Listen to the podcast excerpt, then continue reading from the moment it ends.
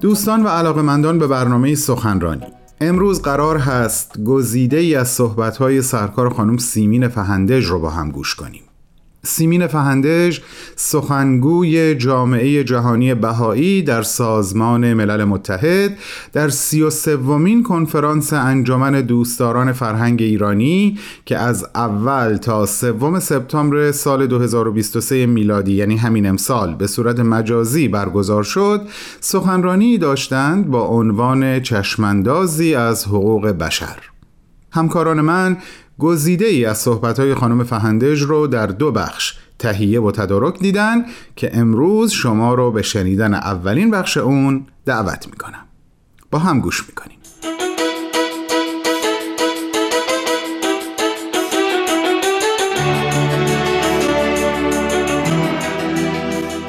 ممنون از دعوت من به صحبت درباره موضوع بسیار مهم حقوق بشر. بر اساس تجاربم در دفتر جامعه جهانی بهایی در سازمان ملل. البته موضوع حقوق بشر از دیدگاه باهایی موضوع بسیار پیچیده و گسترده ایه که واقعا نیاز به دهه ها زمان داره تا واقعا به اون پرداخته بشه و اون رو درک کنیم. چون که این موضوع حتی کاملا در سطح بین هم درک نشده. در صحبت امروز من تاریخ حقوق بشر و گسترش اون در قرون گذشته رو ارائه نخواهم کرد. چون که این چیزی هست که میشه به طور مستقل تحقیق کرد. اما به جای اون برخی افکار شخصی خودم رو درباره اصولی بر اساس آثار باهایی که ممکنه به درک عمیقتری از موضوع حقوق بشر به ما کمک کنه رو با شما در میون می‌گذارم. و البته نمیشه به همه مسائل پیرامون موضوع حقوق بشر در مدتی کوتاه پرداخت و به همین دلیل هم من بیشتر به موضوعات و بحث‌های اصلی به طور مختصر اشاره می‌کنم. همونطوری که می‌دونیم ریشه حقوق بشر به قرون پیش و حتی به سال 539 پیش از میلاد برمیگرده با تاسیس منشور کوروش که توسط کوروش کبیر تاسیس شد و به عنوان اولین اعلامیه حقوق بشر ثبت شد. در این اعلامیه گفته شده که همه افراد حق دارند دین و عقیده خودشون رو انتخاب کنند و باید به نژادهای مختلف با برابری رفتار بشه. اما در حقیقت اصطلاح حقوق بشر از زمان اعلام منشور سازمان ملل در سال 1945 و تصویب اعلامیه حقوق بشر سه سال بعد از اون کاربرد عام پیدا کرد.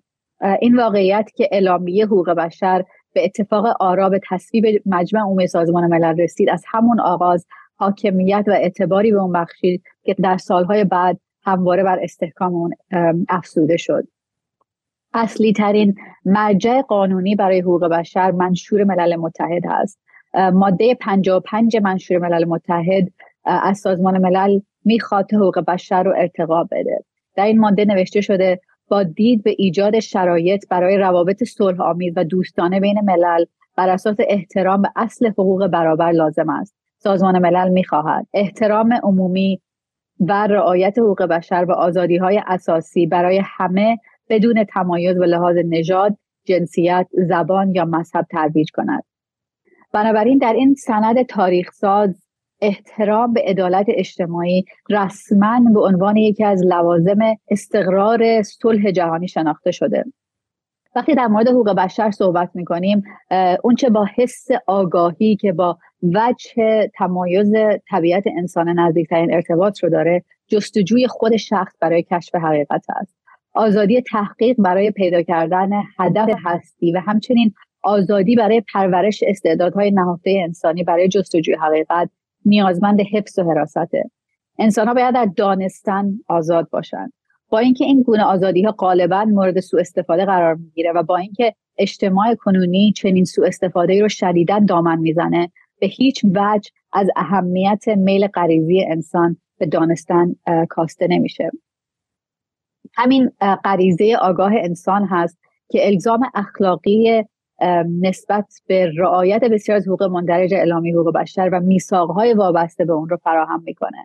آموزش و پرورش همگانی آزادی نقل و انتقال دسترسی به اطلاعات و امکان مشارکت در حیات سیاسی همگی جنبه های عملی از این غریزن که نیاز به تضمین سریع جامعه بین المللی دارند. همین استدلال در مورد آزادی اندیشه و باور شامل آزادی مذهبی همواره با حق داشتن نظر و ابراز اون به نحوی شایسته نیست صادق است. نوع بشر گروهی واحد و تقسیم ناپذیر هست هر یک از اعضای نوع انسان به منزله امانتی در تکفل کل پا به عرصه هستی می‌گذارند. این تکفل مبنای اخلاقی بسیاری از سایر حقوق را در وهله اول حقوق اقتصادی و اجتماعی که در نهادهای سازمان ملل در اون در تعریف اون میکوشند تشکیل میده.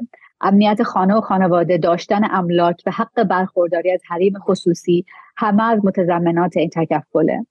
تعهدهای اجتماعی در قبال فرد از جمله شامل تعمیل شغل بهداشت جسمانی و روانی امنیت اجتماعی دستمزد عادلانه استراحت و تفریح و بسیاری دیگر از انتظارات معقول موجه هر یک از اعضای اجتماع هست.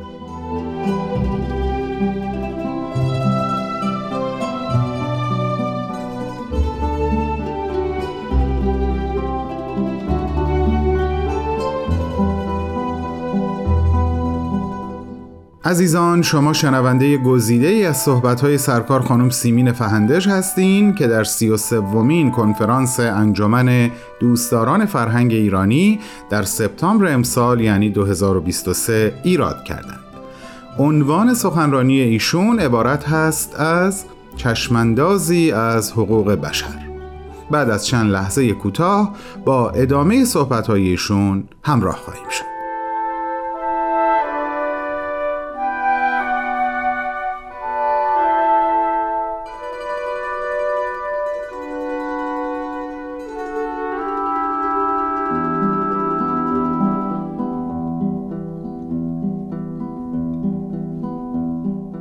اصول اصلی حقوق بشر مدرن رو میشه به شرح زیر خلاصه کرد.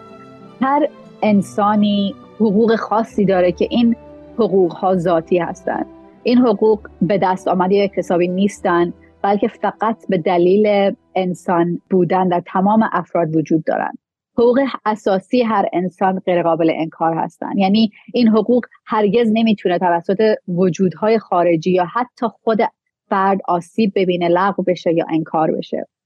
تناقض بین حقوق مختلف باید بر اساس قوانین و پروسه های عادلانه و بیطرف حل و فصل بشه. اگرچه مفهوم جهانی حقوق بشر به طور فزاینده در زمینه های عملی پذیرفته شده اما از دیدگاه نظری توجیه مشترک جهانی برای چنین حقوق وجود نداره. تصویب اسناد بینالمللی اگرچه قابل توجه هستند اما در مورد مفهوم جهانی حقوق بشر صحبتی نمی کنند. بررسی ادبیات حقوق بشر نشون میده که پایه های فلسفی حقوق بشر همچنان مورد بحث و گفتگو هستند. اسناد حقوق بشر بینالمللی که طی بیشتر از 75 سال گذشته توسط کشورهای جهان به تصویب رسیده به مسائل فلسفی اساسی نمی‌پردازند این اسناد به نوعی بحث فلسفی رو صرفا به ایجاد مجموعه ای از قانون ها دور زدن اما از اونجایی که حامیان حقوق بشر در تلاش برای حفظ آزادی های فردی با موانع مختلفی از جمله ادعای حاکمیت دولت، استقلال فرهنگی و حقوق جمعی مواجه هستند، داشتن یک چارچوب واحد برای حقوق بشر در غلبه بر چنین موانعی بسیار مفید می‌تونه باشه. های چالش برانگیز زیادی در پیرامون حقوق بشر وجود داره. به عنوان مثال تنش بین حقوق مطلق و نسبی و حقوق فردی در مقابل حقوق جمعی. برای مثال چه کسی تصمیم می‌گیره که حقوق بشر چی هست و اصول حقوق بشر تا چه حد باید نسبت به معیارهای فرهنگی انعطاف نشون بدن؟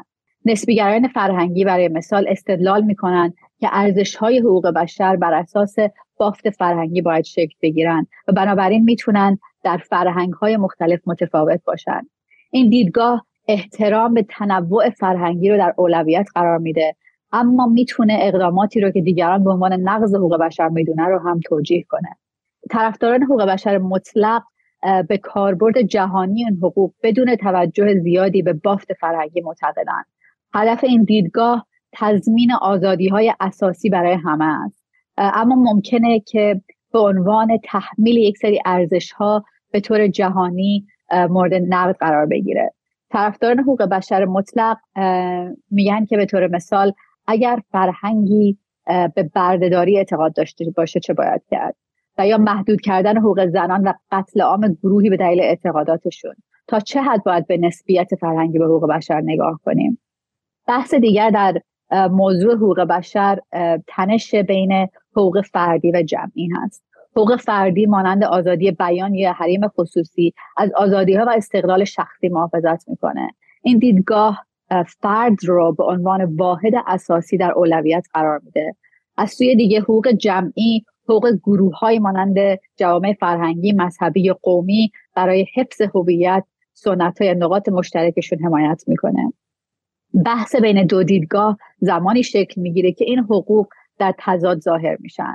برای مثال آزادی بیان فردی ممکن هست که حق یک گروه برای حفظ ارزش های فرهنگی و یا دینی خود در تضاد باشه. در میان دیدگاه باهایی در مورد حقوق بشر سعی می‌کنه در مورد این موضوع یعنی حقوق بشر به صورت بنیادی تر فکر کنه و به پایه هایی که خود مفهوم حقوق بشر بر اون ساخته شدن رو بازنگری کنه. به طور مثال در مورد ذات انسان که اساسا یک ذات معنویه صحبت می‌کنه و گفتمان حقوق بشر رو از اینجا شروع می‌کنه.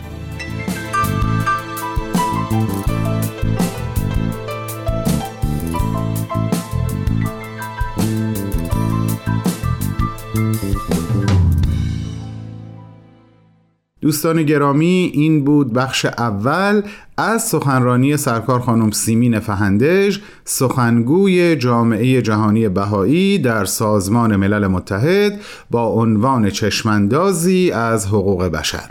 شما اگر مایل هستین سخنرانی خانم فهندژ رو به طور کامل گوش کنین می‌تونین لینک این سخنرانی رو در وبسایت Persian BMS پیدا کنید. به آدرس www.persianbms.org از همگی شما دعوت می کنم شنبه هفته آینده همراه ما باشید تا با هم به بخش دوم این سخنرانی گوش کنیم. سپاس از همراهیتون و با بهترین آرزوها.